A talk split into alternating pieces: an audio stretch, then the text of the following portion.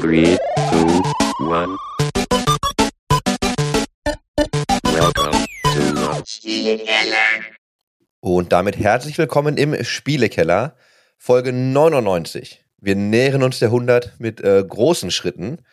Dennis, ich mach's echt kurz und knapp. Dennis Gehlen ist auch hier. Heute keine Riesenintro, weil wir haben viel vor. Ja, moin. Wie geht's dir, Dennis?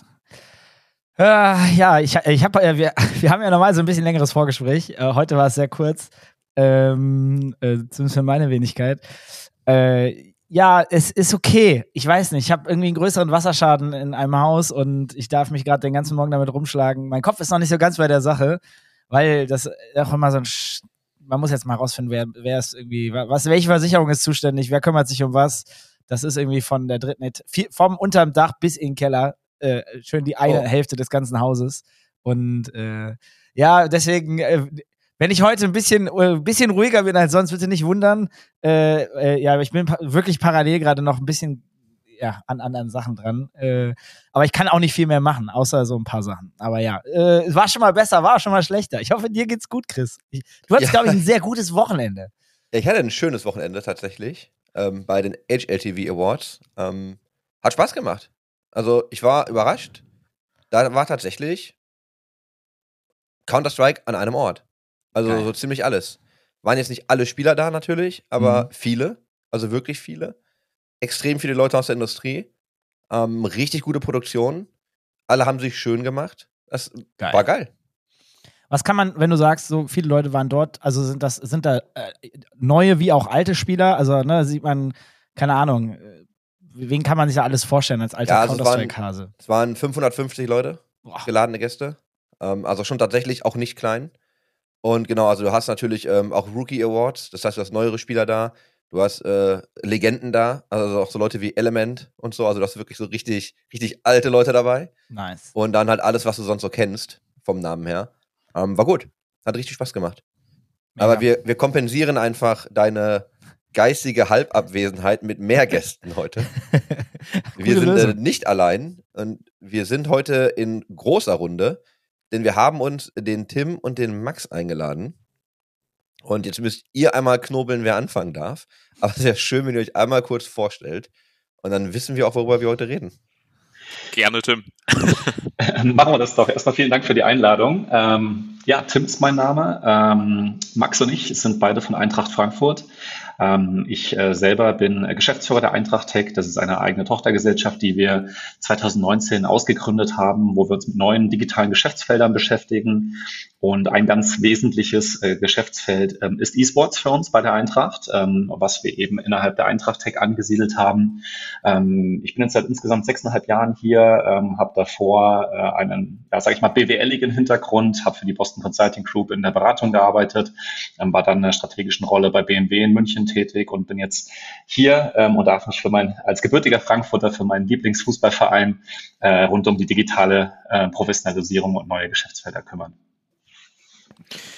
Genau, mache ich gerne weiter. Genau, Max Prömel mein Name, ähm, Leiter E-Sports bei der Eintracht, also bin für das gesamte operative Tagesgeschäft ähm, zuständig. Das heißt, äh, so typisch E-Sports halt, äh, kümmern um Spieler, um die Teams, aber auch um Partner und ähnliches.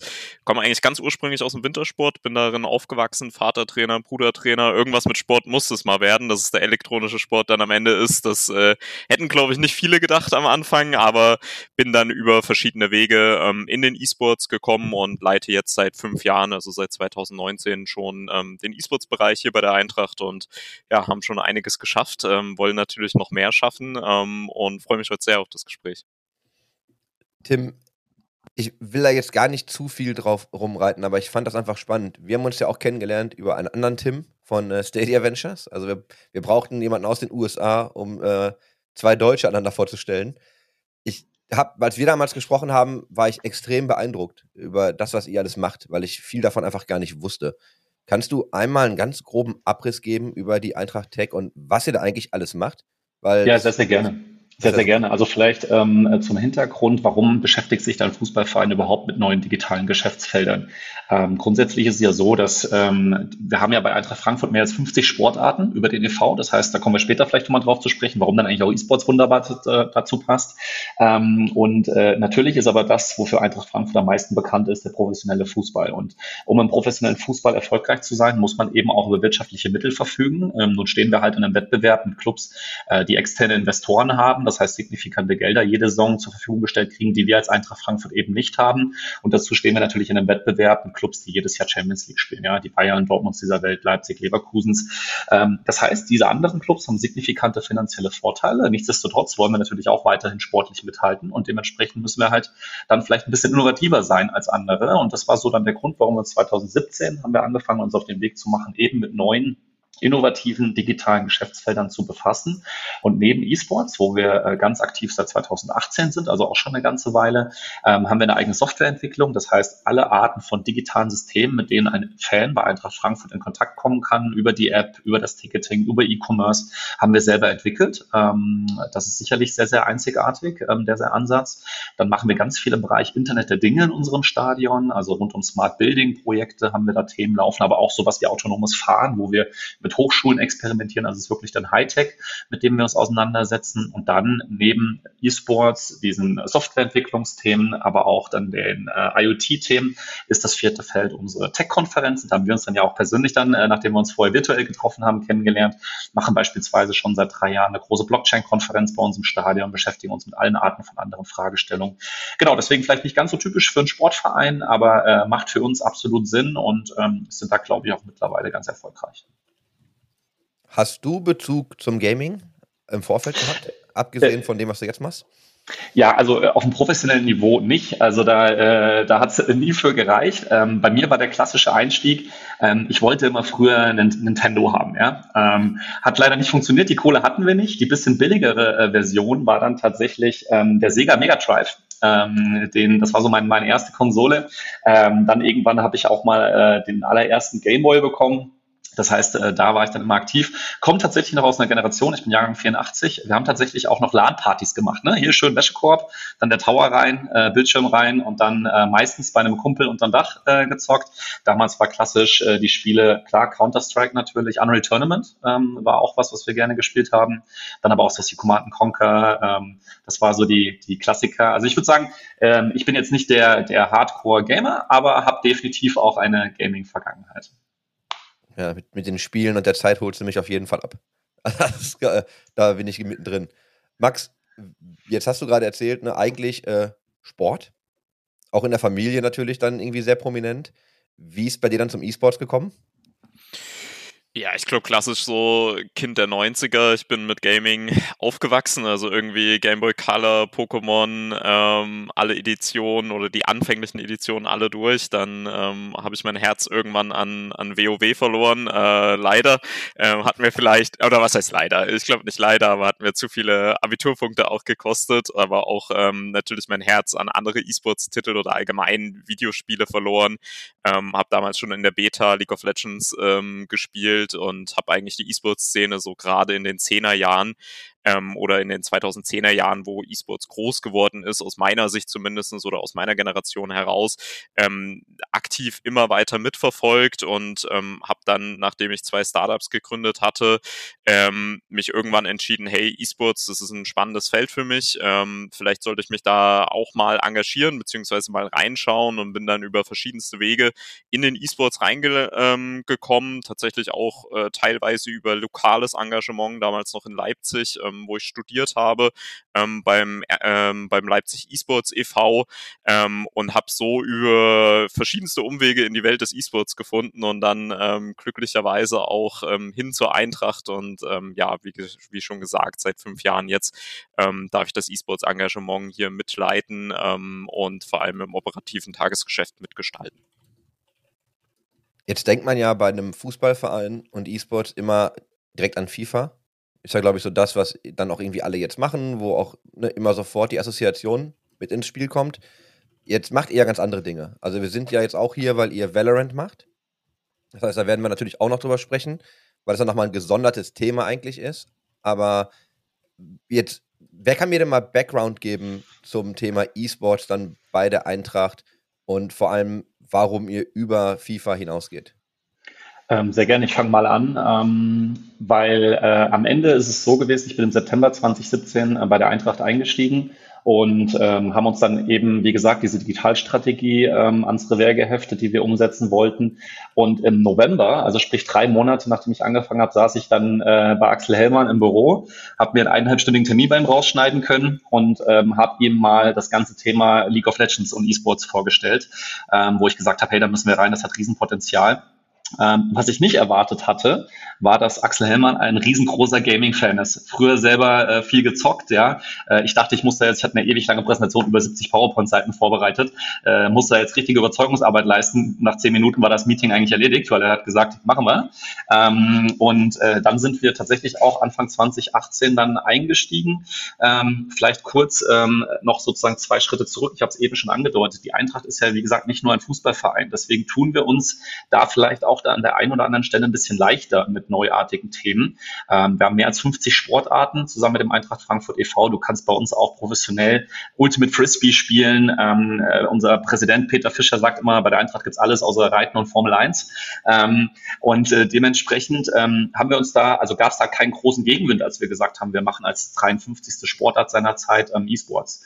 Der Einstieg, ähm, du hast es angedeutet, war dann eher ein klassischer. Ähm, wir sind natürlich auch erstmal mit FIFA eingestiegen weil das auch einfach relativ easy zu, äh, zu organisieren war, haben dann unsere sogenannte E-Adler Challenge gemacht, ähm, wo wir äh, dann regionale Talente gescoutet haben, die dann für uns äh, angetreten sind. Aber klar war der Fokus darauf, dass wir möglichst schnell in League of Legends, äh, League of Legends einsteigen wollten. Und ähm, ja, da haben wir dann den, den besten Mann äh, gefunden, den wir uns dann äh, geholt haben. Und äh, das ist auch der Punkt, wo ich mal an, an Max übergeben kann, weil Max war derjenige nämlich, äh, sozusagen das erste, die erste Einstellung bei der Eintracht Tech, nämlich um dieses Thema dann aufzubauen.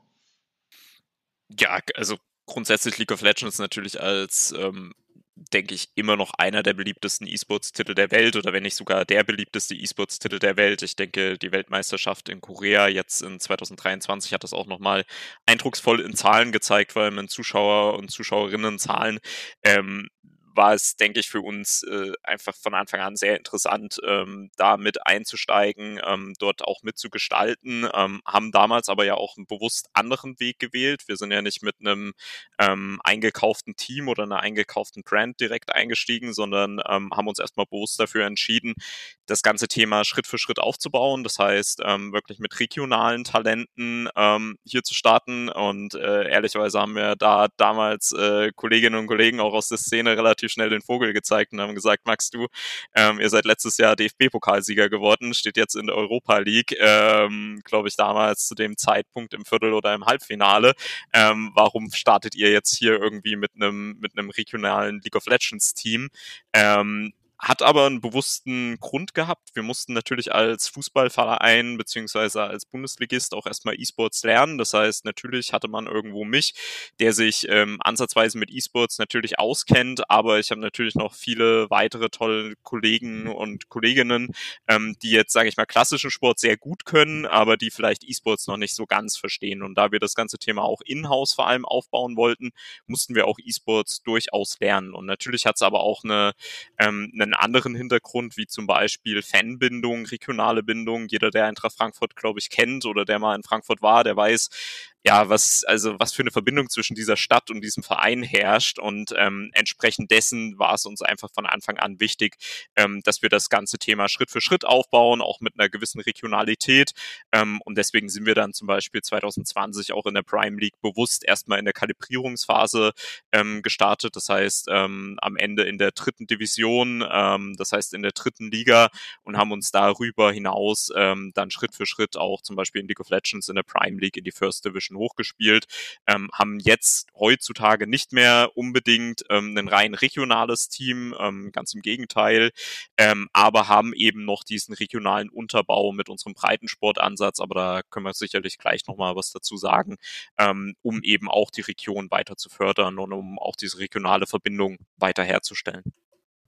Ja, du darfst da gerne direkt anschließen und ähm, über diesen Unterbau sprechen, weil meine nächste Frage wäre nämlich auch genau, wenn man sich jetzt das anhört, was du gesagt hast und sich anschaut, wie der E-Sports-Markt ja eigentlich funktioniert, so, wie geht ihr mit diesem Spannungsverhältnis aus, Regionalität und dann ja doch Internationalität um? Ne? Also wie macht man das, wenn man ja gerade auch, und das ist die Eintracht ja, auch wirklich so dafür bekannt ist, dass man so ein, so ein lokales Verhältnis hat ne? und einfach da so diese, diese Bindung einfach zum Standort auch hat. Ja, genau. Also grundsätzlich haben wir, glaube ich, immer noch eine der einzigen ähm, E-Sports-Mitgliedschaft innerhalb der Bundesliga und der zweiten Bundesliga. Das heißt, man kann bei uns ganz normal ähm, E-Sports-Mitglied werden, wie man Ultimate Frisbee oder Hockey oder Leichtathletik-Mitglied werden kann und kann dann durch diese E-Sports-Mitgliedschaft an aktiven Trainingseinheiten oder an der Community teilnehmen. Das bedeutet, egal welchen Leistungsniveaus, also auch ich irgendwo mit jetzt äh, Emerald oder Gold in League of Legends finde ein alte Herren-Team bei uns. Äh, ähm, darüber hinaus aber auch äh, junge Talente, die sich fördern möchten, die hier aus der Region kommen und nicht unbedingt nur aus der Region kommen, sondern auch aus Deutschland weit und teilweise auch sogar darüber, ähm, können bei uns Mitglied werden und kann, können bei uns praktisch mitpartizipieren. Für mich persönlich war das recht wichtig aus einer E-Sports-Standpunkt, weil ich finde, daraus ist ja E-Sports irgendwann mal gewachsen. Also so ist ja E-Sports groß geworden durch dieses gemeinsame Treffen bei LAN-Partys, ähm, bei gemeinsamen Turnieren.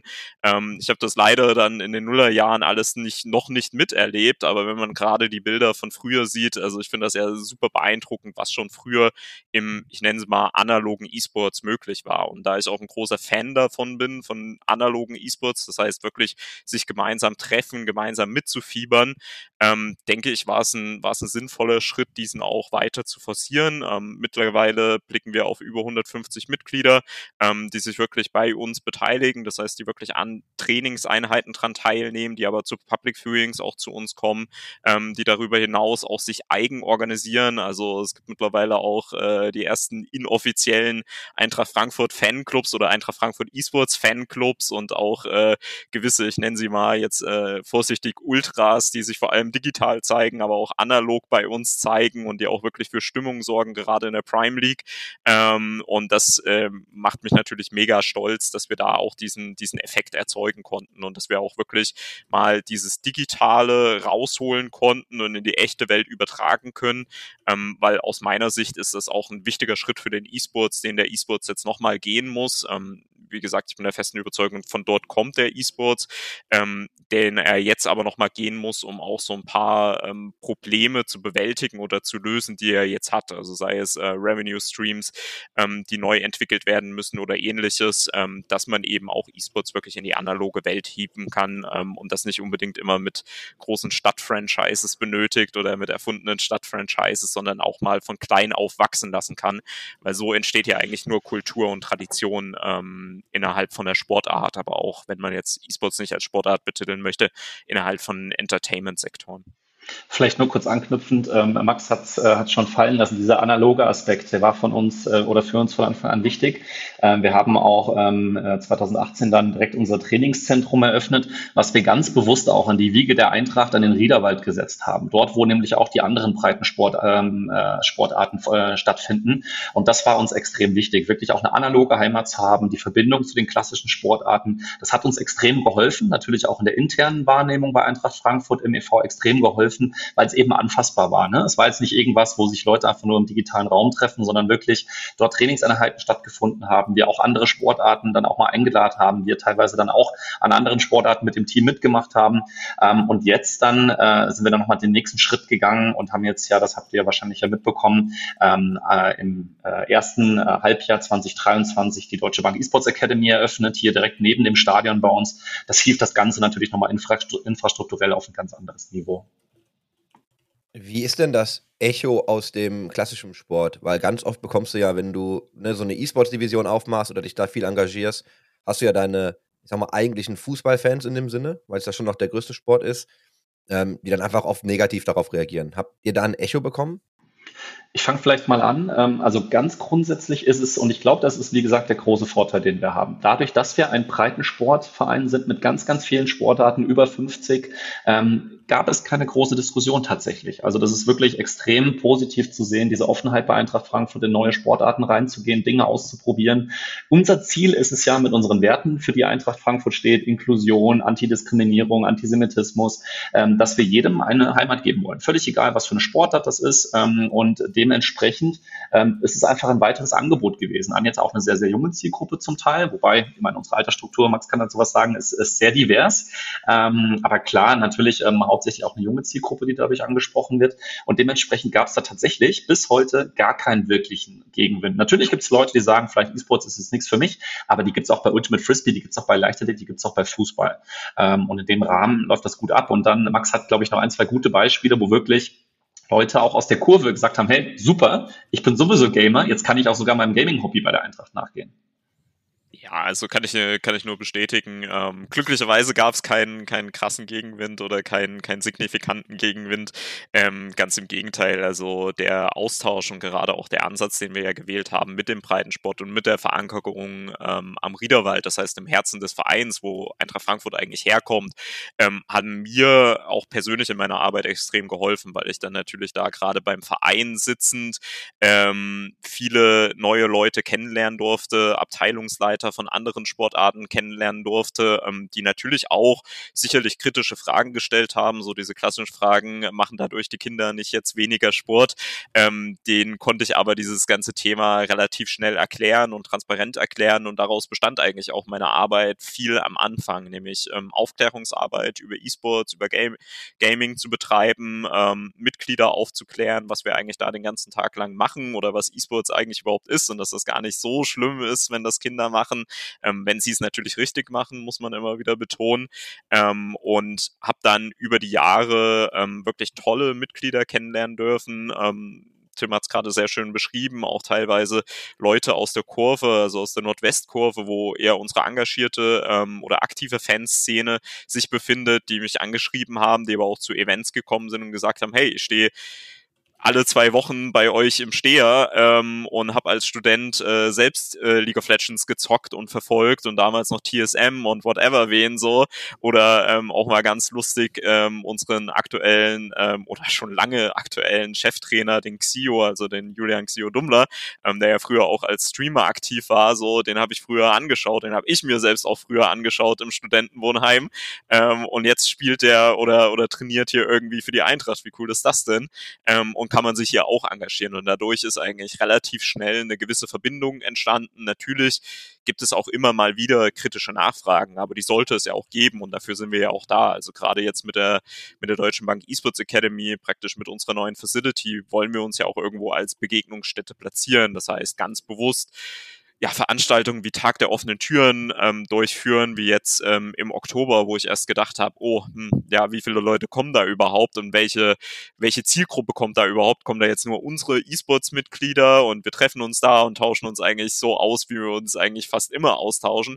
Oder kommen eigentlich eher Interessierte? Und Ende vom Lied war, da waren fast nur Eltern mit ihren Kindern, die sich über E-Sports und Gaming aufklären lassen wollten. Okay, die, die Kinder eher weniger, die haben dann irgendwie gegen unsere Profis gezockt und haben äh, äh, sich ein paar neue äh, EAFC-Tricks und äh, League of Legends-Tricks abgeholt von den Profis und von den Trainern.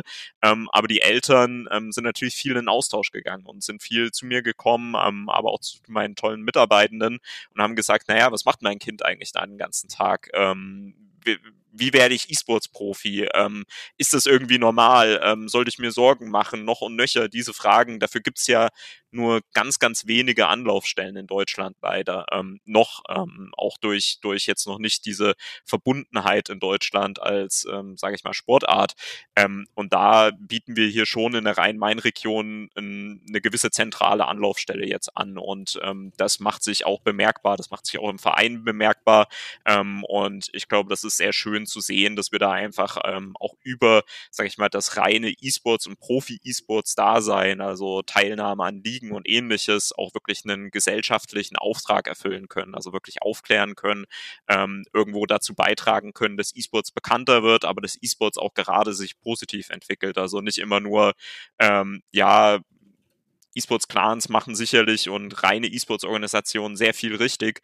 Ähm, aber leider gibt es eben auch noch sehr viele schwarze Schafe und gerade in neu aufkommenden E-Sports-Titeln, das kennen wir, glaube ich, alle, ähm, wenn Eltern da überhaupt nicht wissen, was ähm, Sohn oder Tochter macht und man überhaupt keine Anlaufstellen hat, ähm, ist es immer sehr schwierig zu betrachten und da versuchen wir unseren kleinen Teil einfach dazu beizutragen, ähm, E-Sports in die richtigen Bahnen auch in Deutschland zu lenken. Ähm, machen da sicherlich auch nicht alles richtig, aber versuchen zumindest unseren Teil zu hinterlassen. Ja, ich finde das total schön, dass jetzt in, in, vielen Gesprächen, die wir haben, dass dann immer wieder so gesellschaftliches Engagement und auch ähm, eine Verantwortung gegenüber der Gesellschaft mitgenannt wird und auch mit des Auftrags ist. Ähm, also Teil davon. Ich gebe jetzt einmal ein bisschen Kontext und dann habe ich eine Frage dazu. Und zwar, weißt du, wir reden ja ständig jetzt über diesen E-Sports-Winter und wir sehen überall, ne, der, der Markt kriegt halt irgendwie diesen Hit und es funktioniert gerade nicht mehr alles so gut, wie es mal funktioniert hat. Ne? Wobei das ja auch einfach nur durch viel Kapital getrieben war und nie nachhaltig war. Um da jetzt ganz kurz noch mit News reinzuschmeißen, ähm, jetzt ganz frisch, Discord hat irgendwie 170 Mitarbeiter rausgeschmissen, 17% der Belegschaft. Ähm, Twitch hat 500 Leute rausgeworfen, das ist ein Drittel der Belegschaft. Also der Trend geht so ein bisschen weiter. Wenn wir uns jetzt die aus dem E-Sports geborenen Organisationen anschauen, haben sie ja immer Monetarisierungsstrategien außerhalb des E-Sports. Ne? Also du hast dann jetzt, ähm, weiß nicht, wir machen Merchandise, wir werden eine Streetwear-Brand, wir werden die Lifestyle-Brand, so alle bauen ihre Base im E-Sport, versuchen dann ja aber auch viel außerhalb zu monetarisieren. Jetzt ist die andere Eintracht, also Eintracht Spandau, äh, wird jetzt Teil der Baller League, also geht auch eher ne, den Weg in Richtung, ich will jetzt nicht sagen klassischem Sport, weil so klassisch ist es ja eigentlich auch nicht, aber schon eher in diese Richtung. Und ihr habt jetzt so einen Double Down in E-Sports und macht da jetzt mehr, auch gerade im aktuellen Marktklima. Äh, wie groß ist denn dieser Case bei der Eintracht Frankfurt? Also wie viel, weißt du, wie viel, vielleicht auch Kapital, aber auch Support wird eigentlich dahinter geschoben? Weil es ja schon nochmal, glaube ich, ein anderes Engagement als Ultimate Frisbee. Das stimmt natürlich. Ähm, wir, also die, die Umsätze können wir natürlich nicht sagen, das macht wahrscheinlich keine E-Sports-Organisation. Nichtsdestotrotz ähm, ist es bei uns nicht nur im, sage ich mal, sportlichen Ansatz sehr, sehr nachhaltig, sondern auch im finanziellen. Also wir sind im E-Sport seit unserem Einstieg in 2018 äh, nie ins Minus gerutscht. Äh, wir haben das von Anfang an Stück für Stück sehr, sehr nachhaltig aufgebaut, ähm, refinanziert über Partner, die uns unterstützen, ähm, die auch den Ansatz, den wir fahren, eben mit diesem gesellschaftlichen Engagement, mit Aufklärung über E-Sports und Gaming, ähm, mit diesem Breitensportansatz ähm, das mittragen. Und da haben wir uns ähm, einen guten Grundstock aufgebaut. Und ähm, wir, äh, Max hat es schon erwähnt, haben äh, de facto alles in-house, ähm, sei es unser Bereich Sales und Marketing, der uns hier bei der Eintracht sehr, sehr stark unterstützt, sei es unsere Medienabteilung, die uns sehr, sehr stark unterstützt. Ähm, das gibt uns natürlich ganz, ganz viele Freiräume und auch Dinge, die wir tun können, die vielleicht für andere dann finanziell nicht attraktiv sind, ähm, aber sich bei uns eben dann doch rechnen. Und vor dem Hintergrund, ähm, wir haben es ja, wie gesagt, als Geschäftsfeld gegründet. Ähm, äh, ist es auch darauf ausgelegt, ähm, eben halt auch kein Minus einzufahren. Ne? Also am Ende des Tages ähm, ist E-Sports, ist Eintracht Tech dafür verantwortlich, neue Lösquellen zu erschließen. Das tun wir auch. Und das hat uns dementsprechend jetzt auch durch die gute Arbeit von Max und Team zusammen mit dem Team hier bei Eintracht Frankfurt in den eben genannten Bereichen in eine Lage versetzt, wo wir eben jetzt weiter wachsen können und jetzt entsprechend dann auch, ähm, du hast es schon erwähnt, in den dritten Spieletitel einsteigen können. Ja, dann lass uns doch da einfach mal direkt einsteigen. Ähm, Ballerspiel im Fußballverein. Völlig überzogen, ist auch nicht meine Meinung, aber also ihr macht jetzt, ihr macht jetzt wirklich Valorant. Ihr habt jetzt angekündigt, dass ihr in Valorant einsteigt und also wahrscheinlich ist das so eine Reaktion, die ihr bekommen habt, ne, wie ich es gerade so doof formuliert habt. Aber das ist ja schon, ich will mal sagen, noch ungewöhnlicher. Also ich verstehe jetzt, dass ihr euch auch als E-Sports-Unit versteht. Von daher macht das komplett Sinn. Aber es ist ja schon noch erstmal ein ganz anderer Schritt. Ähm, vor allem mit der Historie, die ihr dann eben auch als Verein mitbringt. Und es ist ja nun mal so, dass wenn du Eintracht Frankfurt hörst, du denkst ja immer nur zuerst an diesen Fußballverein. Das heißt, ich weiß auch gar nicht, wie viele Leute überhaupt verstehen, dass das E-Sports dann die 53. Sportart war, die ihr damit aufgebaut habt. Aber jetzt könnt ihr da einmal Kontext geben, also warum Valorant, warum jetzt und einfach mal, wie schaut ihr auf den Sport vor allem auch und wie geht ihr auch mit dieser ganzen Kritik um? Ich würde sagen, ich, ich fange mal an äh, mit dem ähm, Warum und äh, Max äh, vor allen Dingen natürlich auf das Warum jetzt, weil da gibt es natürlich auch äh, ganz, ganz starke Gründe dafür. Ähm, du hast natürlich gesagt, so ein bisschen polemisch formuliert, äh, Fußballverein Ballerspiel. Ähm, grundsätzlich muss man einfach sich vor Augen führen, dass es die Valorant, genau wie Counter-Strike ähm, oder andere Spiele, sind einfach ist eine Lebensrealität bei den jungen Leuten. Ja, das war schon ähm, Chris in unserem Alter so, als wir jünger waren. Äh, da sind wir zum Glück danach auch kein Amokläufer geworden. Ich bleibe auch mal bei der überspitzten Formulierung. Ähm, das heißt, es ist einfach Lebensrealität der, der Gen Z. Ähm, 70 Prozent der Valorant-Spielerschaft gehört auch der Gen Z an. Erklärt sicherlich auch, warum es für uns besonders interessant ist, da aktiv zu werden. Ähm, dass Videospiele und insbesondere Shooter-Videospiele keine Aggressivität fördern. Ähm, ich glaube, das ist mittlerweile erwiesen ähm, über viele Studien, Langzeitstudien, die da gemacht wurden. Ich denke, das sind Argumente, die man alle sachlich widerlegen kann, ähm, was ganz, ganz wichtig ist. Also für uns als Eintracht Frankfurt ist es immer extrem entscheidend, dass wir in eine sachliche Diskussion reinkommen. Also natürlich wirst du manche Personen nie davon überzeugen können, dass das okay ist, sowas zu machen. Das ist auch in Ordnung. Das muss ja auch nicht jeder toll finden. Das ist ja auch ganz klar. Aber was de facto nicht der Fall ist, dass wir hier irgendwie den nächsten Amokläufer ausbilden. Das ist natürlich völliger Quatsch. Ähm, von daher äh, ist für uns aber auch ein ganz, ganz entscheidender äh, Punkt beim Einstieg in Valorant, dass wir auch ganz klar auf das Thema äh, Responsible Gaming gehen, Aufklärung machen. Max hat es auch schon gesagt. Ähm, viele Kinder spielen ja so, ob die Eltern das wissen oder nicht, sei mal dahingestellt. Die spielen sowieso diese Shooter-Spiele. Ja? Äh, wir haben das auch schon bei League of Legends gemacht mit Aufklärungsveranstaltungen, den Eltern überhaupt mal zu erklären, was ihre Kinder da eigentlich tun, äh, auf was man vielleicht achten sollte, ab wann vielleicht auch noch wieder zu viel Gaming ist, wann die Leute vielleicht dann auch mal ähm, sich eine kleine Pause gönnen sollten. Ähm, also das heißt, dieses äh, Punkt eins, ähm, es ist Lebensrealität der Leute, man sollte es nicht tabuisieren. Punkt zwei, ähm, ist es definitiv erwiesenermaßen nicht so, dass ähm, Shooter jetzt irgendwie Aggressionen äh, fördern. Und wie gesagt, unseren Auftrag, den wir uns selber ähm, auf die Fahne geschrieben haben, dann wirklich auch aktive Aufklärungsarbeit zu machen bei den Eltern, ähm, bei den jungen Leuten selber. Und ähm, ja, warum wir Valorant ausgewählt haben, ist es einfach ein unglaublich ähm, spannender Spieletitel, junge Zielgruppe, Shenzhet. Äh, Riot hat ja äh, bewiesen, dass sie Ökosysteme aufbauen können, dass sie internationale Ökosysteme aufbauen können. Ähm, dasselbe erhoffen wir uns natürlich jetzt auch in dem Sinne, wie wir schon erste Strukturen sehen bei Valorant. Und das war für uns der Punkt zu sagen, jetzt ist genau der richtige Zeitpunkt. Ähm, und da würde ich den Ball mal an Max drüber spielen. Ich würde gerne einmal ganz kurz dazwischen hacken. Ich will das nur noch mal klar machen. Ähm, ich habe es natürlich auch mit Absicht so bescheuert formuliert. Ich finde, also die Antworten fand ich super tatsächlich. Und ich glaube, dass auch genau das der Weg ist, den wir irgendwie gehen müssen. Ne? Ihr habt ja viel jetzt auch über Aufklärung gesprochen. Und ich glaube, es setzt ja nochmal ein anderes Signal, wenn ihr das jetzt macht mit eurem Background und gar nicht so diese klassische E-Sports-Org, die sich so einen Titel nach dem anderen schnappt. Aber eben auch genau das, was du gesagt hast, ne, dass man in diese sachliche Diskussion gehen muss. Ich glaube, finde ich unheimlich wichtig. Deswegen finde ich es tatsächlich jetzt auch rein persönlich äh, extrem cool, was ihr macht, weil das ein anderes Signal setzt. Weißt du, weil das ist was anderes. Also SK macht das jetzt wieder, das ist nett. Ne, das ist auch, das ist auch cool, aber sind ja auch sehr bekannt irgendwie für Counter-Strike eigentlich. Also hat ja, ist ja so Teil dieser Historie. Aber wenn ihr jetzt daherkommt, ich finde, das hat ein anderes Gewicht von der Außenwahrnehmung. Und deswegen finde ich das extrem gut, dass ihr da einfach auch so ein bisschen die Tür aufmacht, eben für diese Diskussion.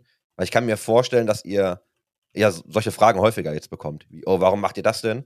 Und ich, ja, Max muss auch schon lachen. Also ich glaube, ich kann mir gut vorstellen, dass das einfach nochmal anders wahrgenommen wird. Deswegen erstmal Hut ab und äh, danke dafür. Ja, danke.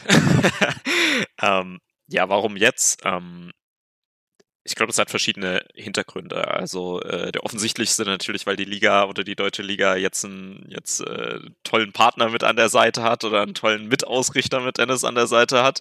Ähm, darüber hinaus, nee, aber auch ähm, einfach, weil es jetzt passend ist. Also wir haben uns strukturell so gut entwickelt, dass ich das Gefühl hatte, auch mit meinem Team zusammen, ähm, wir sind jetzt irgendwo in der Lage dazu, ähm, auch einen dritten E-Sports-Titel zu betreiben, weil ähm, ich kriege solche solche Anfragen ja irgendwie wöchentlich. Ja, Max ähm, steigt ihr in Rainbow Six ein, Max steigt ihr in ähm, was auch immer noch ein.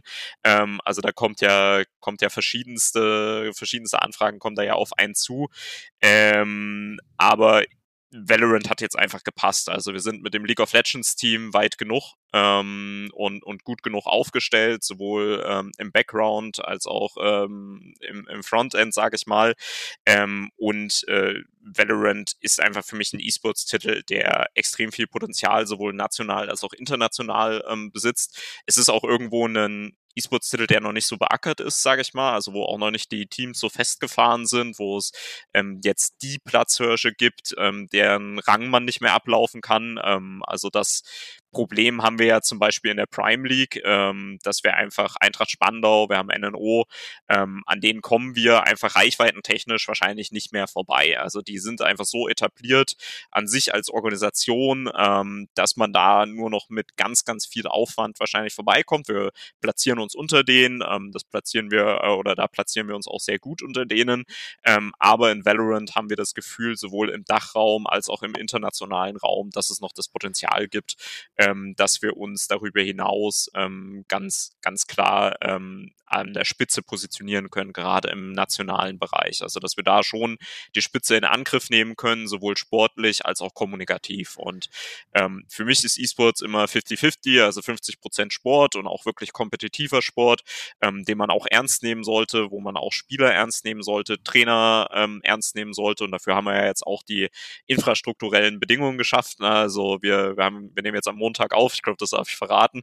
Ähm, und heute kommen die Jungs ähm, zu uns ins Trainingslager für die nächsten zwei Wochen. Heute Abend haben wir unsere Launch-Party oder unser Launch-Event. Ähm, also entsprechend dessen ähm, versuchen wir da auch die besten infrastrukturellen Bedingungen drumherum zu schaffen.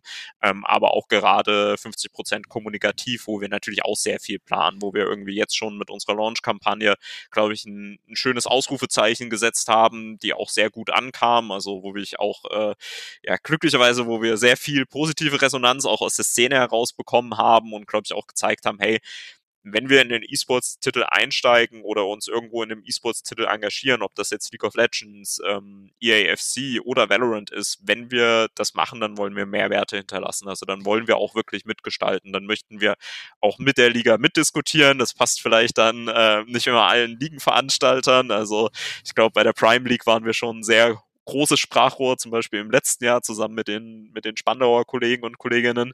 Ähm, aber in Valorant ähm, werden wir das genauso machen. Und ähm, wir werden uns natürlich aber auch an die eigene Nase fassen und werden schauen, ähm, was können wir hinterlassen. Und da kommt dann hoffentlich auch unsere Regional äh, Regionalität nochmal ganz klar zum Tragen. Also, dass wir hier, ja, kann ich, kann ich mich übrigens auch nur anschließen. Also euer Announcement war fantastisch. Äh, es kam ja auch wirklich sehr, sehr gut an. Ähm, Habe ich ja selber dann auch äh, in den Kommentaren und ähnlichem gesehen. Und ich glaube, also ob gewollt oder ungewollt, ich glaube, das Timing ist auch ein sehr gutes für Valorant. Äh, auch, auch wenn es jetzt natürlich durch verschiedenste Timings am Ende auf vielen Ebenen ähm, ein Stück weit äh, vielleicht auch ein äh, kleiner Zufall ist. Aber genau jetzt ist ja eine Veränderung. Genau jetzt kommen andere Teams auch mit ins Boot. Genau jetzt passiert liegen strukturell ein bisschen was anderes. Ähm, und, und zukünftig soll da ja auch das Konstrukt ein bisschen angepasst sein. Und ich glaube, es ist super, super, super wichtig, dass Teams wie ihr und auch natürlich alle anderen in der Liga möglichst auch ein Sprachrohr sind. Denn äh, wie du schon selber gesagt hast, also es geht ja auch nur gemeinsam. Letzten Endes ist so ein Projekt auch nur so erfolgreich, wie alle äh, Rädchen daran arbeiten. Und ähm, ihr bringt natürlich viel Professionalität mit und Erfahrung letzten Endes auch. Ne? Und noch vielleicht nochmal an einer Stelle andere Ressourcen. Und es ist nicht immer nur Geld. Das ist auch ganz wichtig. Geld ist zwar immer ein wichtiger Teil, aber ganz, ganz sicher nicht der einzige. Äh, gutes Personal gehört halt eben auch dazu zum Beispiel. Und äh, da freue ich mich persönlich auch sehr. Wir hatten ja schon sehr viele gute Gespräche. Wir mussten auch schon ein, zwei Themen besprechen, die wichtig waren, äh, wo wir auch schon uns ausgetauscht haben. Und man merkt natürlich dann auch ein, ein anderes Commitment. Ähm, und das ist halt extrem wichtig. Ich freue mich ehrlicherweise sehr. Es ist sehr wichtig für die Szene. Die Frage von Chris war auch sehr, sehr gut. Ne? Auch wie, wie, wo entwickelt sich der Trend hin, etc. pp. Ähm, ich glaube, äh, E-Sport muss sich ein bisschen, auch ein Stück weit neu erfinden an der einen oder anderen Stelle. Ähm, Daseinsberechtigung ist außer Frage, aber man muss halt auch immer mit dem Markt mitgehen und auch mit dem, was der Fan am Ende auch möchte. Ne? Und ähm, freue mich drauf. Ja, ich mich auch. also vielleicht einen Punkt, den ich noch vergessen hatte, ähm, der natürlich aber auch sehr wichtig bei Valorant ist, ähm, gerade im Gegensatz zu League of Legends. Wir können aufsteigen. Wir können in das internationale Geschäft aufsteigen über das Ascension-Turnier. Und das ist natürlich eine Chance, die wir in League of Legends leider nicht haben. Mal schauen, wie lange wir die äh, nicht, nicht mehr haben ähm, und ob sich vielleicht die LSI auch irgendwann dahingehend öffnet mit einem ähnlichen Partnersystem. Ähm, aber das bietet uns natürlich auch irgendwo das Commitment, wenn wir gut genug spielen, dann können wir eben nicht nur ähm, EU Masters ähm, in, in der Prime League oder in League of Legends gewinnen, sondern wir können halt wirklich in ein internationales Geschäft aufsteigen und dadurch auch ähm, natürlich daran partizipieren. Und das ist eine sehr reizsame Chance. Ähm, das bietet natürlich auch die Möglichkeit, entsprechende sportliche Roster aufzustellen und ist natürlich auch eine ganz andere Storyline. Also ähm, so ein Aufstiegsstoryline ist natürlich immer ähm, attraktiver als nur, wir haben jetzt äh, B-Turnier X gewonnen ähm, und können uns mal auf die Schulter klopfen. Ähm, richtig, was dahinter steckt ja auch ehrlicherweise dann immer nicht. Ähm, und ähm, ja, das, äh, das macht schon eine Hoffnung auf mehr. Ähm, ich glaube, was man noch hervorheben kann, ist natürlich unser Commitment jetzt erstmal auf ein rein deutschsprachiges Team. Ähm, da haben mich auch ganz viele gefragt, du Max, warum nur rein deutschsprachig? Ähm, ich bin der festen Überzeugung, dass es gerade am Anfang natürlich gewisse Identifikationsfiguren benötigt. Das können natürlich auch andere europäische Spieler oder internationale Spieler sein. Aber haben wir gerade in der Historie bei uns über, über diese Lernkurve von regionalen Team hin zu nationalen Team, hin zu internationalen Team ähm, in League of Legends sehr gut gemerkt, was das für einen Reiz ausmachen kann, auch für eine Community, wirklich deutschsprachige Talente zu verfolgen, Dachtalente zu verfolgen. Und ich hatte es irgendwann mal auf einem Arbeitspapier so stehen ähm, und da müssen wir uns auch wirklich erst beweisen, wenn man so ein German Dream Team natürlich aufbaut ähm, und dann irgendwo in Ascension-Turniere eingeht und da mitfiebern kann. Ähm, das wäre natürlich der Traum von mir. Ähm, mal schauen, ob wir es schaffen. Also die Konkurrenz äh, ist recht groß, auch jetzt dieses Jahr, gerade mit SK und jetzt auch mit den ähm, Teams, die noch im Close Qualifier sind. Ähm, aber ähm, das ist zumindest so der Traum, den ich gerade für die nächsten ein, zwei, drei Jahre habe, ähm, dass wir da wirklich eine, eine sehr coole Geschichte erzählen können mit den Jungs und ähm, die Jungs passen ja perfekt dazu. Also da haben wir ja auch ganz bewussten Wert drauf gelegt. Es tut mir jetzt auch total leid, dass ich wieder so ein ausgelutschtes Beispiel bringe. Aber dass das funktioniert, haben wir ja gesehen. Nochmal eine Big und Counter-Strike in Köln, als sie da ins Finale gekommen sind, wie die Leute einfach ausgerastet sind und plötzlich völlig egal war, äh, welches deutsche Team eigentlich im Finale steht. Aber du hast so ganz Köln war, ihr hat gebrannt gefühlt. Ne? Also da war plötzlich eine Stimmung in der Bude, weil irgendwie alle wollten, dass halt Big gewinnt. Also ich glaube, das Potenzial, genau das zu machen, ist halt immens. Ne? Also wenn du da tatsächlich genau das, was du jetzt beschrieben hast, in die Situation kommst, dass du da äh, ja wirklich gut spielst und auch wirklich weit kommst. Ich glaube schon, dass du das da schaffst, nochmal ganz anders Emotionalität aufzubauen und auch Leute mitzuziehen, ähm, die euch vielleicht vorher gar nicht äh, so in dem Kontext auf dem Schirm hatten. Äh, ich glaube schon, dass das ein immenses Potenzial ist. Ist halt nicht einfach. Auf, auf keinen Fall ist schön, dass du das als Beispiel äh, anbringst. Das war auch mit äh, so auf den ersten Arbeitspapieren bei mir das, äh, das führende Beispiel, so warum deutschsprachiges Team, äh, war halt ganz klar dieser, dieser Big Run in Köln. So, das war äh, super beeindruckend, ähm, beeindruckt mich bis heute die Bilder, aber auch die Videos dazu. Ähm, und wenn man was ähnliches schafft, dann wäre das natürlich immens. Ähm, da gehören natürlich noch viel, viel mehr Stellschrauben aus meiner Sicht dazu. Also ähm, wir müssen uns jetzt auch erstmal in der Liga einfinden, wir müssen uns in der Szene einfinden, wir müssen irgendwie, also wir können mittlerweile wie eine E-Sports-Organisation oder mit der E-Sports-Community zusammen interagieren und kommunizieren. Das war am Anfang ähm, manchmal nicht ganz so einfach, weil da waren wir schon doch noch eher auf dieser klassischen Sportkommunikation, Spieltagsergebnis, Spieltagsankündigung, Tabelle ähm, und dann vielleicht mal ein Zitat ähm, und dann äh, haben wir uns gewundert, warum die Zahlen noch nicht so schnell gestiegen sind, wie wir das vielleicht wollten.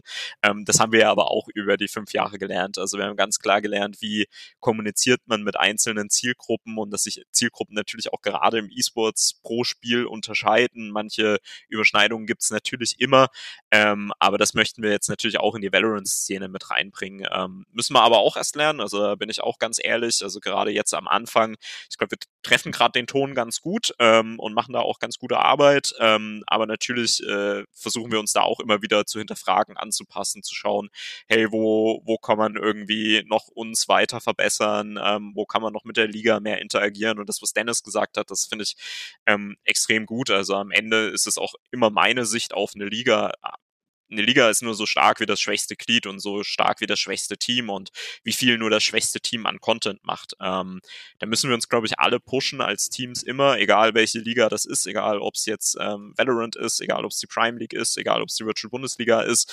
Ähm, wir müssen als Teams mehr mit interagieren. Ähm, das habe ich hier sehr gut gelernt ähm, bei Eintracht Frankfurt, gerade in den Interaktionen mit der DFL und mit den anderen Bundesliga- und Zweitbundesliga-Kolleginnen ähm, und Kollegen, wie wichtig das einfach ist ist und was eigentlich für ein, für ein tragendes Ökosystem heraus entstehen kann, wenn alle so ein bisschen an einem Strang dran ziehen. Klar, wir sind alle Konkurrenten untereinander und wir wollen alle Sponsoren haben und meistens auch fast vielleicht die gleichen Sponsoren haben, auch wenn das bei uns ein bisschen ausgekapselt ist. Ähm, aber wir müssen halt alle was dafür tun. Und ähm, ich glaube, wenn man das in ein Ökosystem sehr gut reinbekommt und da werden wir uns sehr viel dahinter engagieren, dann kann das äh, sehr ja, ja, tragend sein für alle Teams ähm, und nicht nur für uns als Eintracht Frankfurt. Ich weiß nicht, wie tief du ins Detail gehen kannst, darfst oder möchtest, aber kannst du einmal erklären, wie anders ist denn Kommunikation? Und du hast jetzt von dieser Tonalität gesprochen, die du jetzt glaubst gut zu treffen. Was ist die und was macht die aus?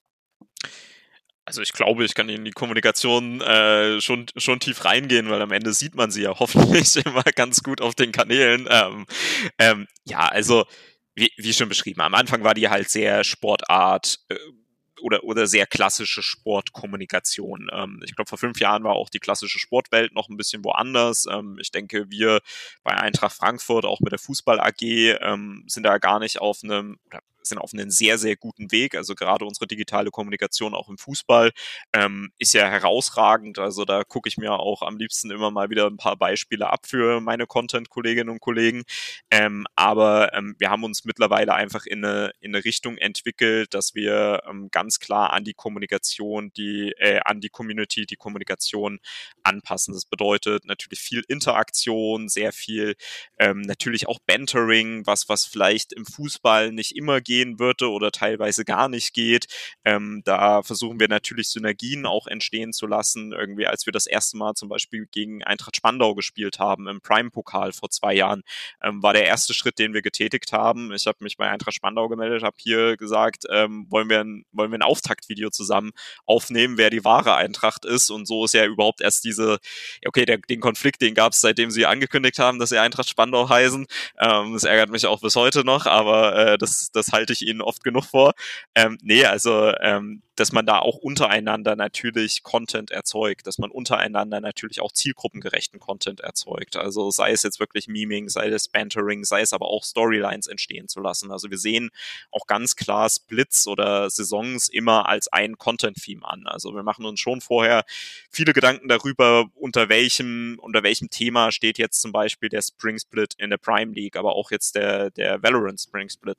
Also wie, wie können wir an die ganzen Sachen rangehen? Wo stehen wir in dem dem Ökosystem jetzt zum Beispiel kann jetzt noch, noch nicht so viele Valorant-Beispiele bringen, weil wir erst ganz frisch gestartet sind, ähm, aber mal auf die Prime League bezogen, wer uns war von Anfang an klar letztes Jahr, dass wir um den Abstieg mitspielen mit dem Team. Also wir hatten einfach nicht viel Zeit, das, das Team zusammenzubauen für die First Division, weil wir ganz frisch erst dann im November erfahren haben, dass wir die Chance bekommen, in die First Division aufzusteigen ähm, oder dorthin zu kommen. Ähm, also haben wir das irgendwie nicht als, also man könnte ja denken, ja, scheiße, Abstieg, wir werden nur verlieren und wir haben sehr viel verloren, muss ich ehrlicherweise zugeben.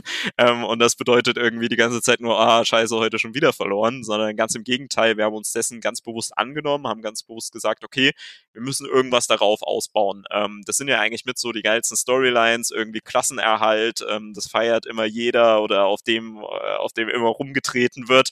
Ähm, der gewinnt dann auch mal ein paar Spiele und daraus ist eigentlich ganz natürlich eine wunderschöne Storyline entstanden, die vielleicht nicht ganz äh, immer mir passt, nämlich dass wir gegen die schwächsten Gegner verloren haben und gegen die besten Gegner gewonnen haben und so typisch ähm, Diva vom Main mäßig ähm, sich da irgendwie die typische Eintracht-DNA oder ich sag lieber nicht die typische Eintracht-DNA, ähm, aber so eine gewisse Eintracht-DNA reingeschlichen hat auch in das League of Legends Team und natürlich haben wir das ausgestattet irgendwie, als wir glaube ich im Spring Split das siebte oder achte Spiel das erste Mal gewonnen haben, ähm, haben wir natürlich verschiedenste Memes gespielt, die bis heute so die erfolgreichsten Posts von uns sind, ähm, von irgendwie diesem, diesem ähm, Podest-Meme, wo irgendwie der erste Platz seine Medaille küsst und ganz unten derjenige äh, Champagner äh, trinkt auf dem letzten Platz. Natürlich haben wir das gebracht und das ist bis heute unser erfolgreichster Twitter-Post ähm, damals gewesen, eigentlich aus einer Geschichte heraus entstanden, wo andere sagen würden, ja, ihr steht jetzt 1,7 beziehungsweise oder 1,8 macht, glaube ich. Ähm, wie könnt ihr das feiern? Aber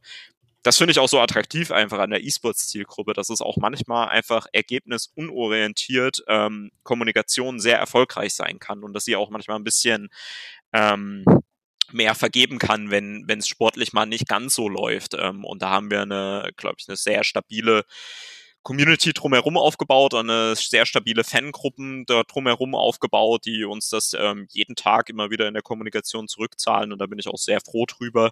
Ähm, und das geht dann natürlich noch viel tiefer rein, dass wir zum Beispiel 2019 unseren Twitch-Kanal als reinen E-Sports-Kanal gestartet haben. Mittlerweile ist es ein Hauptkanal von uns geworden, wo wir auch Fußballformate haben, wo wir zum Beispiel ähm, Twitch-Watch-Partys ähm, mit unserem Host Nico Heimer von Calcio Berlin haben, ähm, die extrem erfolgreich sind. Ähm, wo wir zum Beispiel im Finale in Sevilla bei der Europa League, glaube ich, 15.000 Peak-Viewer hatten auf dem Kanal, ähm, was natürlich bis heute noch der erfolgreichste Stream von uns war. Ähm, also, dass wir auch immer wieder versuchen, links und rechts Synergien entstehen zu lassen und auch ganz klar so die, die Zielgruppen zu behandeln. Also zum Beispiel zu sagen, okay, EAFC ist jetzt vielleicht nicht unbedingt der reine E-Sports-Titel oder der krasse große E-Sports-Titel, hatte aber auf jeden Fall die Chance, ähm, irgendwo Gaming-Elemente mit dem realen Fußball natürlich verbinden zu lassen. Und wenn es wirklich um, um Wettbewerb geht und um E-Sports-Wettbewerb geht, ähm, dann konzentrieren wir uns eher auf die Prime League beziehungsweise jetzt auf Valorant. Ähm, und da versuchen wir immer unsere Wege zu finden in die einzelnen Communities und Zielgruppen hinein und wirklich ähm, auch angepasst an die zu kommunizieren. Ähm, aber das würde jetzt den Rahmen sprengen, glaube ich. Vielleicht nur ganz kurz ergänzend, ähm, was uns halt auch immer sehr, sehr wichtig ist, dass wir jetzt durch den Einstieg bei Valorant jetzt nicht die anderen Spieletitel vernachlässigen. Ne? Also EFC ist für uns ganz, ganz wichtig, weil es natürlich ähm, enge Anknüpfungspunkte an die Fußballzielgruppe hat. League of Legends sowieso. Ich glaube, es hat auch nochmal jetzt unsere Japan-Reise mit unserem League of Legends-Team unterstrichen, äh, wo ja auch ein ganz, ganz klares Commitment drin steckt. Also von daher, äh, Max hat es gesagt, wir haben uns da auch personell mittlerweile so gut aufgestellt, dass wir auch in der Lage sind, wirklich alle drei Spieletitel dann auch ernsthaft und mit einem, mit einem guten Ambitionsniveau da durchführen zu können.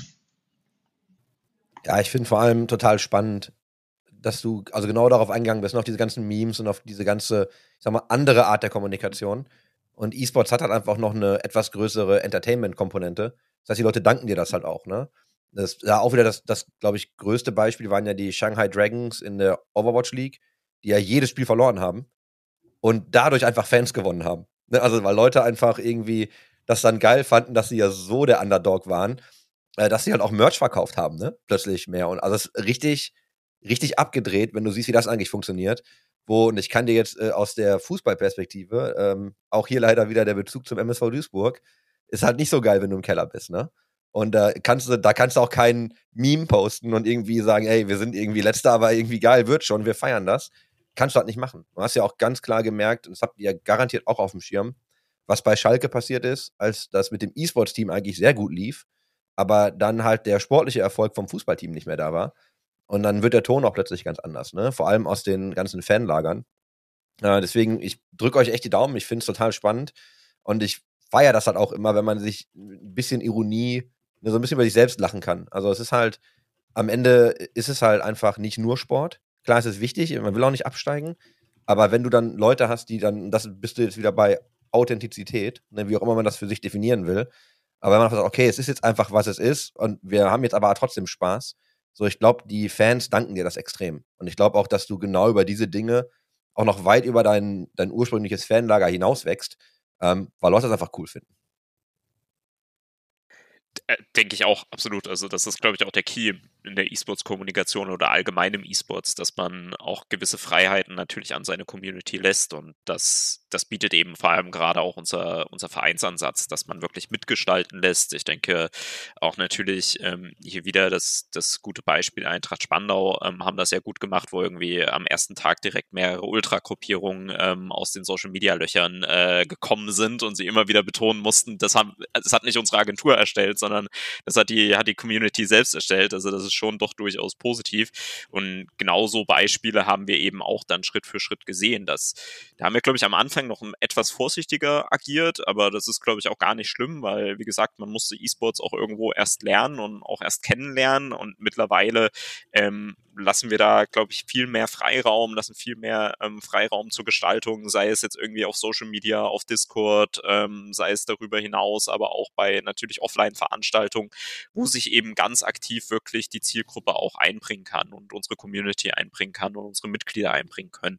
Und ich glaube, das ist der, der wichtige Trick einfach am E-Sports, dass man da einfach ganz bewusst immer wieder auf die Leute hört. Und das ist auch ein wichtiger Teil meiner Arbeit, dass ich mich wirklich immer wieder bei Veranstaltungen mit den ähm, Jungs und Mädels hinsetze und sage, hey, wie findet ihr eigentlich unsere Kommunikation aktuell? Und das, äh, das finde ich eigentlich sehr schön, einfach an diesem lokalen Ansatz auch. Ähm, ich habe ja immer wieder die Zielgruppe hier vor Ort. Ich habe die ja bei Trainingseinheiten vor Ort, ich habe die ja bei Community-Abenden vor Ort und ich kann die halt ganz aktiv fragen, kann halt immer wieder ganz aktiv sagen, hey, wie findet ihr das eigentlich, ähm, äh, was wir da machen? Findet ihr das blöd? Findet ihr das gut? Ähm, was würdet ihr ändern? Habt ihr eigene Ideen? Ähm, und das gibt, glaube ich, eine ganz andere Bindung und Beziehung zur, zur Community und zur Zielgruppe, als ähm, wenn es immer nur digital passiert und immer nur in einem digitalen Raum eigentlich stattfindet oder auf Grundlage von Statistiken ähm, oder ähnliches, sondern auch mal wirklich reinzugehen und wirklich zu fragen, hey, ist das überhaupt cool, was wir hier machen oder ähm, verrennen wir uns hier gerade mit irgendeinem Thema? Jetzt mal losgelöst vielleicht vom finanziellen Aspekt. Was würdet ihr sagen, sind gerade eure größten Herausforderungen für die E-Sports-Unit? Soll ich? Okay. Die größten Herausforderungen, das ist eine sehr gute Frage. Ähm, ich denke, das instabile Ökosystem. Also, dass man schon sagen muss, ähm, gerade jetzt im Dachraum, ähm, insbesondere auch mit der Lage von Tricks for You, ähm, dass es viele Fragezeichen einfach gibt, auch in Richtung, wie entwickeln sich ähm, unterschiedliche E-Sports-Titel weiter, wie sind die Ausrichtungen der unterschiedlichen Publisher dahingehend. Also ein ganz konkretes Beispiel, was ich habe, ist zum Beispiel ähm, Co-Streaming in, in League of Legends.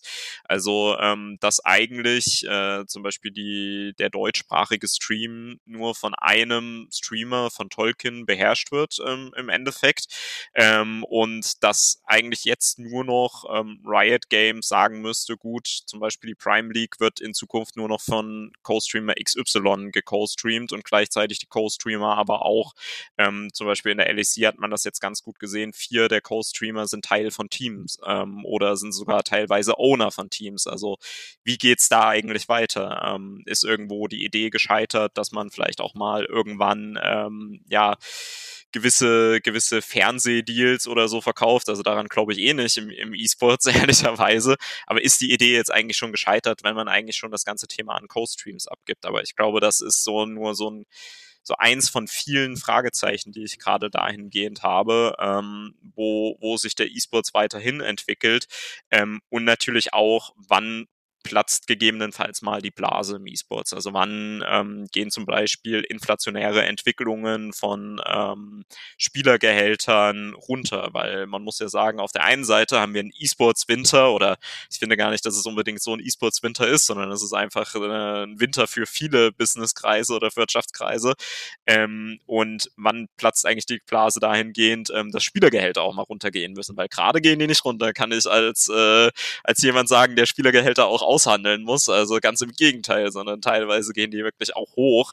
Ähm, und das steht ja komplett konträr zu dessen, ähm, wie die aktuelle Lage ist. Und ich glaube, da ähm, ja, gibt es einfach so viele gewisse Unsicherheiten, die wir auch teilweise überhaupt nicht beeinflussen können, sondern die wir nur aktiv ein bisschen mitgestalten können und hoffentlich positiv mitgestalten können. Und dann schauen wir mal weiter, ähm, was die nächsten Jahre bringen. Aber ich glaube, ähm, dieser in Anführungsstrichen E-Sports-Winter hat auch eine gewisse reinigende Kraft natürlich, ähm, weil jetzt durchaus diese groß aufgeblasenen ähm, Venture Capital Teams auch langsam wieder verschwinden. Das ist, glaube ich, auch gar nicht so schlecht. Ähm, Problem ist halt, wie gesagt, nur, sie haben die Spielergehälter in den letzten vier, fünf Jahren oder sechs Jahren so hochgetrieben, ähm, dass es natürlich für die nachhaltig arbeitenden Teams jetzt immer schwieriger wird, ähm, da mitzuhalten, wenn gerade auch die Werbegelder wieder sinken. Ähm, ja, schauen wir mal, was die, was die nächsten Jahre bringen dahingehend ich finde das so geil, dass du das angesprochen hast, weil das ist bei mir so ein kleines Passion-Thema. Ich habe da viele Gespräche drüber. Und weißt du, was, was mich ganz oft nervt, ist, dass wir genau immer über diesen Winter sprechen und allen geht's schlecht und alle schmeißen Leute raus. Aber niemand spricht offen mal über Spielergehälter. Weißt du, das ist so, wir, ah, wir brauchen mehr Sponsorship-Einnahmen, wir müssen unser Team reduzieren, wir müssen Sachen outsourcen. Also Teams verändern sich ja auch in ihrer Struktur, eben durch die fehlenden Werbegelder. Aber bisher habe ich keine öffentliche Diskussion gesehen, so richtig über Spielergehälter. Und dass wir die einfach mal anfassen müssten, weil du natürlich, wie du sagst, ne, durch das ganze Venture Capital war das ja so, ja gut, wir brauchen jetzt halt den sportlichen Erfolg für den Namen, wir kaufen uns einfach die geilsten Spieler. Und, ah ja, nee, jetzt gebe ich ein bisschen mehr Geld aus, dann gibt jemand anders mehr Geld aus. Und du kommst ja gar nicht mehr hinterher als nachhaltig, also als nachhaltiger Verein, wenn du wirklich nachhaltig wirtschaftest. Du hast ja gar nicht das Kapital, was du da irgendwie gegenwerfen kannst. Nur, das ist in der öffentlichen Diskussion, ist das gar nie so groß diskutiert worden.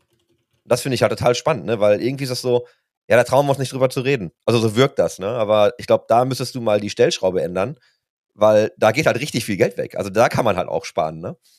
Ja, absolut. Also ich glaube, Spieler sollten immer fair bezahlt werden. Also das ist es gar nicht das, was ich sagen möchte. Nur man muss es immer in einem Verhältnis setzen. Und ich glaube, ich habe da auch einen gewiss anderen ähm, Sicht, Punkt drauf, weil ich einfach aus, aus Randsportarten komme oder meine Familie aus Randsportarten irgendwie aus Skisprung und nordische Kombination kommt und dass man damit nicht reich wird, das äh, weiß, glaube ich, jeder, wie, wie glaube ich, in allen Wintersportarten und ich glaube, man, man muss am Ende und da muss sich die gesamte Szene und ich denke, hinter den Kulissen sprechen schon viele ähm, darüber, muss sich einfach die Szene dessen bewusst werden, dass jetzt irgendwie die, ich sag mal, die fetten Jahre sind, sind langsam mal vorbei und ähm, da kommen wir auch so schnell nicht wieder hin zurück wahrscheinlich, ähm, je nachdem, wie sich alles ähm, weltwirtschaftlich entwickelt. Ähm, und wir müssen das jetzt alles mal im Verhältnis setzen. Also was sind Zuschauerzahlen, was sind Sponsoring-Deals, aber was sind halt auch, wie gesagt, äh, Spielergehälter, was sind Werbegehälter für Content Creator, für Influencer, ähm, die ja ähm, dann doch eher jetzt langsam mit der Creator Economy ganz oben an der Nahrungskette sitzen ähm, und die ja ganz viel mitgestalten. Thema Co-Streams. Ähm, jetzt lösen irgendwie Co-Streams wirklich ganze Produktionsketten ab oder eine ganze, eine ganze Produktion ab. Ähm, ist das wirklich nachhaltig für ein für ein Ökosystem, dass das so ist, dass dann das Geld dorthin geht? Oder sollte das Geld nicht wirklich eher Richtung, ähm, Richtung der Teams gehen? Aber ich denke, diese Fragen stellen sich gerade sehr viele auch andere kluge Köpfe, ähm, hoffentlich zumindestens und auch die, die Publisher. Und ähm, ja, ich, ich denke, in den nächsten ein, zwei Jahren werden wir die Folgen daraus ähm, mitbekommen und ähm, ja, vielleicht unterhalten wir uns nochmal in zwei Jahren, ähm, wo die Spielergehälter dann stehen. Ja, also ich finde es auch total spannend, ohne zu tief reinzugehen. Ähm, die Co-Streaming-Geschichte war irgendwie für mich seit längerer Zeit ein Stück weit auf nationaler Ebene absehbar.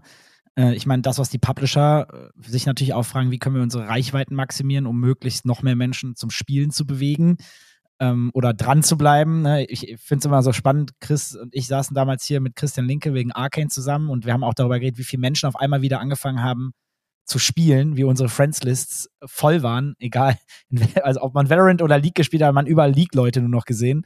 Und ähm, klar, die, die Creator sind halt die, die die Menschen Massen in, momentan halt am meisten am einfachsten vielleicht auch bewegen, äh, Kosten-Nutzen-Faktor. Aber die Frage, die du stellst, ist, finde ich, auch extrem wichtig. Jetzt stellen alle sich ein bisschen um, merken, es muss irgendwie sich was bewegen. Aber wie sieht das große Ganze am Ende aus? Wie sieht ein gesundes Ökosystem im E-Sport aus? Denn äh, klar, jetzt, jetzt verdient auf jeden Fall der, und ich gönne es den Leuten, also nicht falsch, ne? es geht ja jetzt hier ganz konkret zum Beispiel um Tolkien, der in letzter Zeit einen fantastischen Job gemacht hat und äh, ganz, ganz viele, ganz riesen Zuschauerzuwachs hatte. Ähm, damit verdient man natürlich auch gutes Geld, deutlich mehr Geld als dann auch die Spielergehälter. Ähm, wahrscheinlich, wenn es weiterhin so läuft, kann er bald äh, die Gehälter das ganze Jahr bezahlen. Ähm, und die Frage ist halt, wie kann, wie sieht das dann auf lange Sicht aus? Wo gehen die Gelder hin? Wie werden die verteilt? Werden die überhaupt verteilt? Status heute nein. Ähm, du bekommst die Rechte und kannst selber partizipieren. Alle anderen aber nicht in der Kette. Ne? Das ähm, bleibt spannend. Absolut, also ich möchte auch nur betonen, äh, natürlich. Äh, ja, habe ich auch nicht falsch verstanden, nee, nee, aber ich glaube, nee, es ist immer wichtig, dass man das nochmal erwähnt. G genau, genau zu 100 Prozent. Also ich gönne es, äh, ich gönne es Tolkien auch ähm, komplett. Ich kenne ihn ja auch glücklicherweise oder durfte ihn kennenlernen und es ist ein sehr toller Mensch und ein sehr engagierter Mensch, der sich auch ähm, das verdient hat, wo er jetzt steht ähm, und macht auch einen super Job. Also ich schaue schau seinen Co-Stream oder habe seinen Co-Stream am Samstag auch sehr gerne geschaut. So ist es nicht. Nur man muss sich halt im Endeffekt fragen, was bedeutet das für das Gesamtökosystem und was bedeutet das für uns als Teams ähm, und, und wir als Teams stellen am, am Ende eben auch die Spieler. Ähm, ohne uns Teams gibt's die Ligen halt leider nicht. Ähm, ich denke, bei der LCS hat man das let im letzten Jahr mit dem Spielerstreik ganz gut gesehen, wo das hinführen kann, ähm, wenn es da mal ein paar Probleme gibt. Und ähm, vielleicht noch ein Punkt, ähm, den, den ich noch ergänzen möchte, ähm, wo, glaube ich, jetzt auch der E-Sports dran arbeiten muss, ist einfach den E-Sports in den Mainstream zu bekommen. Ähm, das ist ein großer Punkt, den ich immer nicht ganz so verstehe, ähm, warum wir da noch so sehr hinterherhinken, ähm, weil im Endeffekt habe ich leider, und ich glaube, das zeigt jetzt auch nochmal die Schließung, glaube ich, von der, von der Sportredaktion ähm, oder von der E-Sports-Redaktion, ähm, ähm, ich, ich weiß gar nicht äh, genau wo, ähm, ja, dass das eher konträr dessen ist, weil ja, wir reden im E-Sports aus meiner Sicht immer noch von einer gewissen Randsportart. Also wir sehen uns vielleicht in unserer eigenen Bubble immer als ganz groß an und sehen dann irgendwie die Zahlen, ja, hier wieder ähm, absolute Peak-Viewership, aber so richtig habe ich nicht das Gefühl, dass E-Sports jetzt auch nach fünf, sechs, sieben Jahren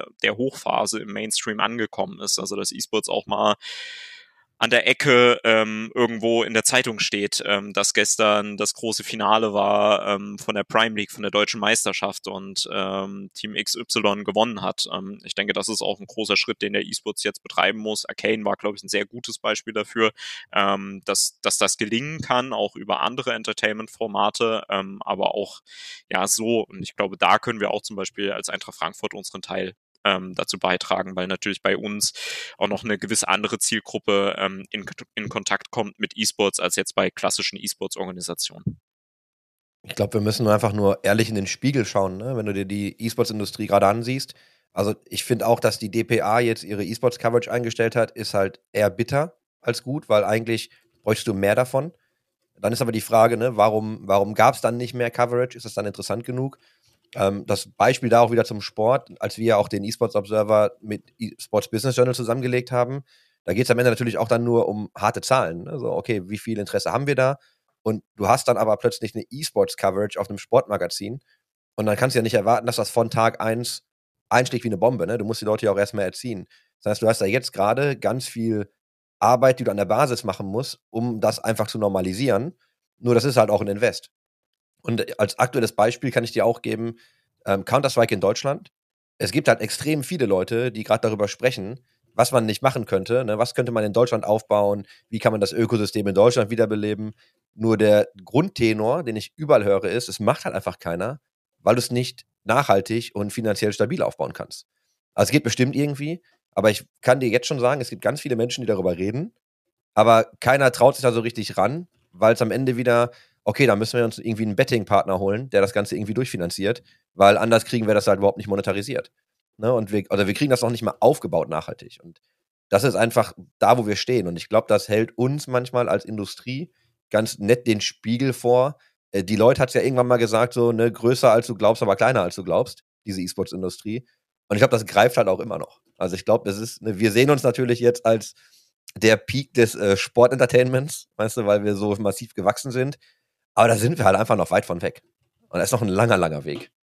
Ja, absolut. Also ähm, ich finde es immer wieder beeindruckend, wenn ich alle zwei Wochen ähm, mal hier bin und dann einfach wieder sehe, wie das über 50.000 Leute hier in ein Stadion gehen, einfach für eigentlich äh, 22 Spieler und plus X natürlich noch. Also wo, wo eigentlich Sport, glaube ich, im Peak hinführen kann. Aber wenn ich dann auch andere Sportevents, irgendwie Basketball und ähnliches ähm, besuche, wo dann ähm, wöchentlich Hallen gefüllt werden und ich mir dann denke, naja gut, ähm, wenn wir eben Offline-Finals und das ist ja das größte der Gefühle aktuell noch, ähm, mal machen, dann ähm, sind teilweise die Hallen noch nicht mal ausverkauft, ähm, leider in Deutschland.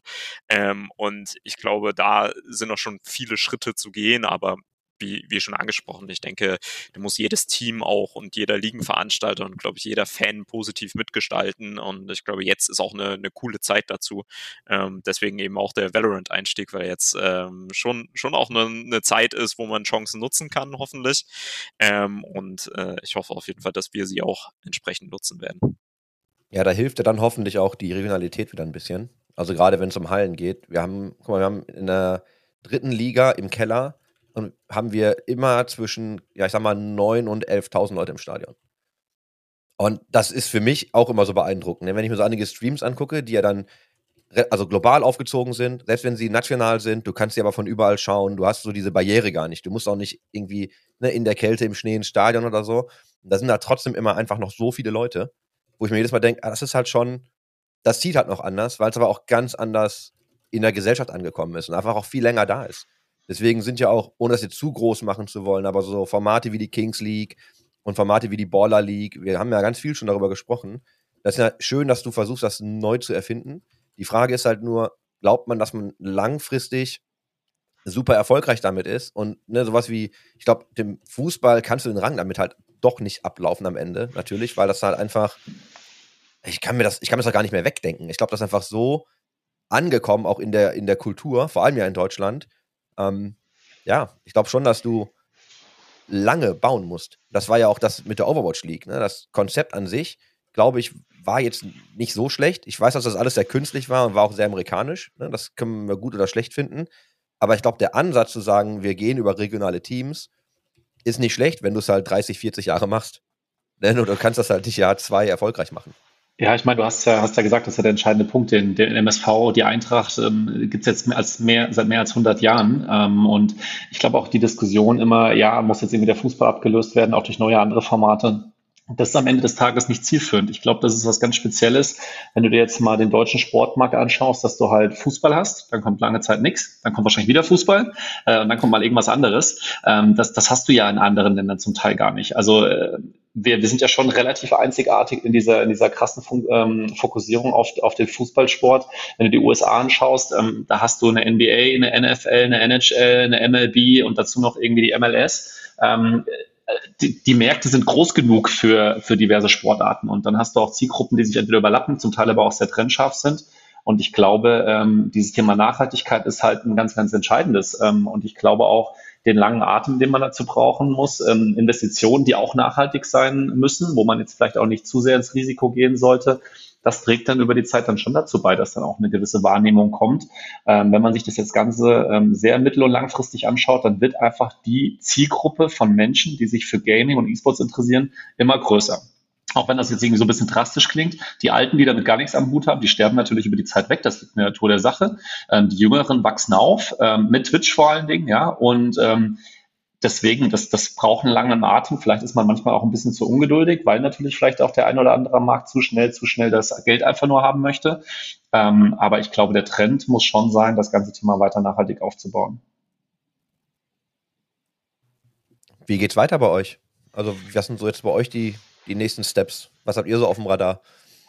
Auch da wieder unterstrichen nachhaltiges Wachstum. Ähm, sind wir mit drei Spieletiteln am Ende angekommen?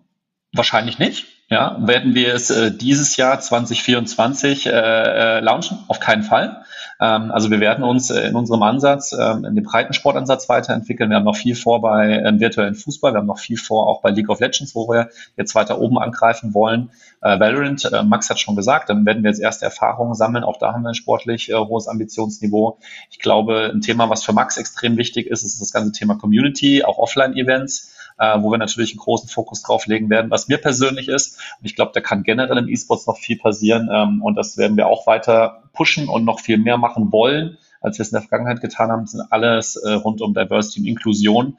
Ich glaube, damit kann man noch ganz, ganz viel machen. Der E-Sports ist eine der äh, wenigen Sportarten, wo es wirklich keine Rolle spielt, welches Geschlecht man hat, wo es keine Rolle spielt, ob ich irgendwelche körperlichen Gebrechen habe. Da wollen wir uns als Eintracht auch noch weiter engagieren. Da können wir noch ganz, ganz viel machen. Also das wäre mal so aus meiner übergeordneten Sicht die Themen, die uns dann umtreiben kann ich mir nur anschließen. Operativ äh, natürlich erstmal etablieren in, in Valorant. Äh, das wird jetzt, äh, oder es ist Arbeit genug erstmal, aber klar, äh, stehen bleiben wollen wir nicht. Und das ist auch mein ganz klarer Anspruch an unsere Teams, an, an uns als Mitarbeitende, ähm, dass wir eigentlich jeden Tag uns auch irgendwo hinterfragen, gut, was, wie können wir noch weiter positiv mitgestalten, wie können wir unseren Ansatz noch weiterentwickeln und auch immer mit einem ganz klaren Fokus auch daran äh, oder darauf, das hat Tim so schön gesagt, wir müssen nachhaltig auch wirtschaften. Also mir ist es auch persönlich immer ganz wichtig. Wir wollen hier jetzt kein, kein Geld in irgendeiner Art und Weise verbrennen ähm, für Eintracht Frankfurt, sondern wir wollen ein bewusstes Modell und auch Geschäftsmodell aufbauen, was ähm, Früchte trägt und was jetzt auch schon Früchte trägt, ähm, aber auch langfristig Früchte trägt. Also ähm, liegt es auch an mir, ähm, irgendwo im, im Tagesgeschäft das mitzugestalten. Und wie schon angesprochen, das ist auf ganz verschiedene Arten und Weisen, sei es jetzt ähm, mit Partnern zusammen, sei es unsere Kommunikation, Organisation, sei es aber auch die Gestaltung der Ligen zusammen und dann auch die Auswahl von vielleicht zukünftigen E-Sports-Titeln, welche das auch immer sind. Ähm, ich meine, wir wissen ja nie, was irgendwie ähm, in den nächsten Wochen, Monaten, Jahren aus den, äh, ähm, aus den Spieleschmieden rauskommt und auf einmal zum nächsten großen E-Sports-Titel aufschwingt. Ähm, das kann man ja glücklicherweise nicht hervorheben äh, oder vorhersagen. Ähm, das ist ja das Schöne am E-Sports oder zumindest ist für mich das Schöne am E-Sports. Ich finde das eigentlich ein ganz gutes Statement fürs Ende. Ich schaue Dennis nochmal an, ob er irgendwie was ja. einwerfen will. Nee, ich glaube, das ist ein sauberes, guter Abschlusssatz. Ihr dürft aber natürlich trotzdem noch ähm, letzte Worte äußern, wenn ihr sie habt. Wenn es noch irgendwas gibt, weiß ich nicht, was, was ihr noch auf dem Zettel hattet, wo ihr denkt, hey, das wollen wir der Welt noch mitgeben. Ähm, gerne. Ja, also ähm, von meiner Seite äh, vielen Dank für die Einladung. Ähm, wenn ihr uns noch nicht auf unseren eSport Social Media Kanälen verfolgt, auch auf den brandneuen äh, Valorant Kanälen, dann tut das sehr gerne. Äh, wenn ihr Ideen, Anmerkungen habt, kommt gerne auf uns zu. Max ist ein extrem kompetenter Ansprechpartner, der sich auch sehr, sehr versucht, in der Community einzubringen. Ähm, habt keine Berührungsängste, kommt jederzeit gerne auf uns zu. Dann musst Kann du ich. die Links jetzt entweder nennen oder du musst sie uns gleich schicken, damit der Johannes sie äh, einbaut. Ich, ich, ich, glaube, ich schicke sie einfach. Ansonsten überall äh, Eintracht Frankfurt Esports oder Eintracht Esports oder ähm, Eintracht Valorant äh, beziehungsweise Eintracht Vallo. Ähm, aber ich glaube, wir, wir schicken sie einfach noch mal im Nachgang, damit man sie einbauen kann. Ja, ich kann mir nur oder kann mich nur ähm, Tims Gesagten anschließen. Ähm, vielleicht noch, schaut eure Lieblingsliga, ähm, unterstützt eure Lieblingsteams, ähm, seid beim Prime League Start am Mittwoch dabei, ähm, wenn ihr League of Legends Fans seid und dann natürlich beim, beim Valorant Start, ich glaube, der ist noch nicht offiziell, äh, da gucke ich lieber in Richtung Dennis, ähm, dass ich da jetzt hier nichts leake. Ähm, nee, der ähm, folgt aber sicherlich auch zeitnah. Ähm, und ja, ähm, würde mich super freuen, wenn ihr vielleicht auch aus der Rhein-Main-Region kommt. Ähm, guckt mal bei uns gerne vorbei, bei unseren Events vorbei. Ähm, lasst uns da vielleicht bei einem, bei einem kalten Getränk äh, selbst mal unterhalten. Ähm, würde mich mega freuen. Und ja, vielen, vielen Dank für die Einladung. Ja, danke, dass ihr euch die Zeit genommen habt Ja. und äh, dass ihr vor allem so offen mit den Sachen umgegangen seid, also auch mit den Fragen. Ich fand das äh, sehr interessant, hab selber noch viel gelernt heute und drück euch einfach die Daumen. Vielen Dank. Dann äh, sind wir durch. Danke euch. Tschüss. Bis dann.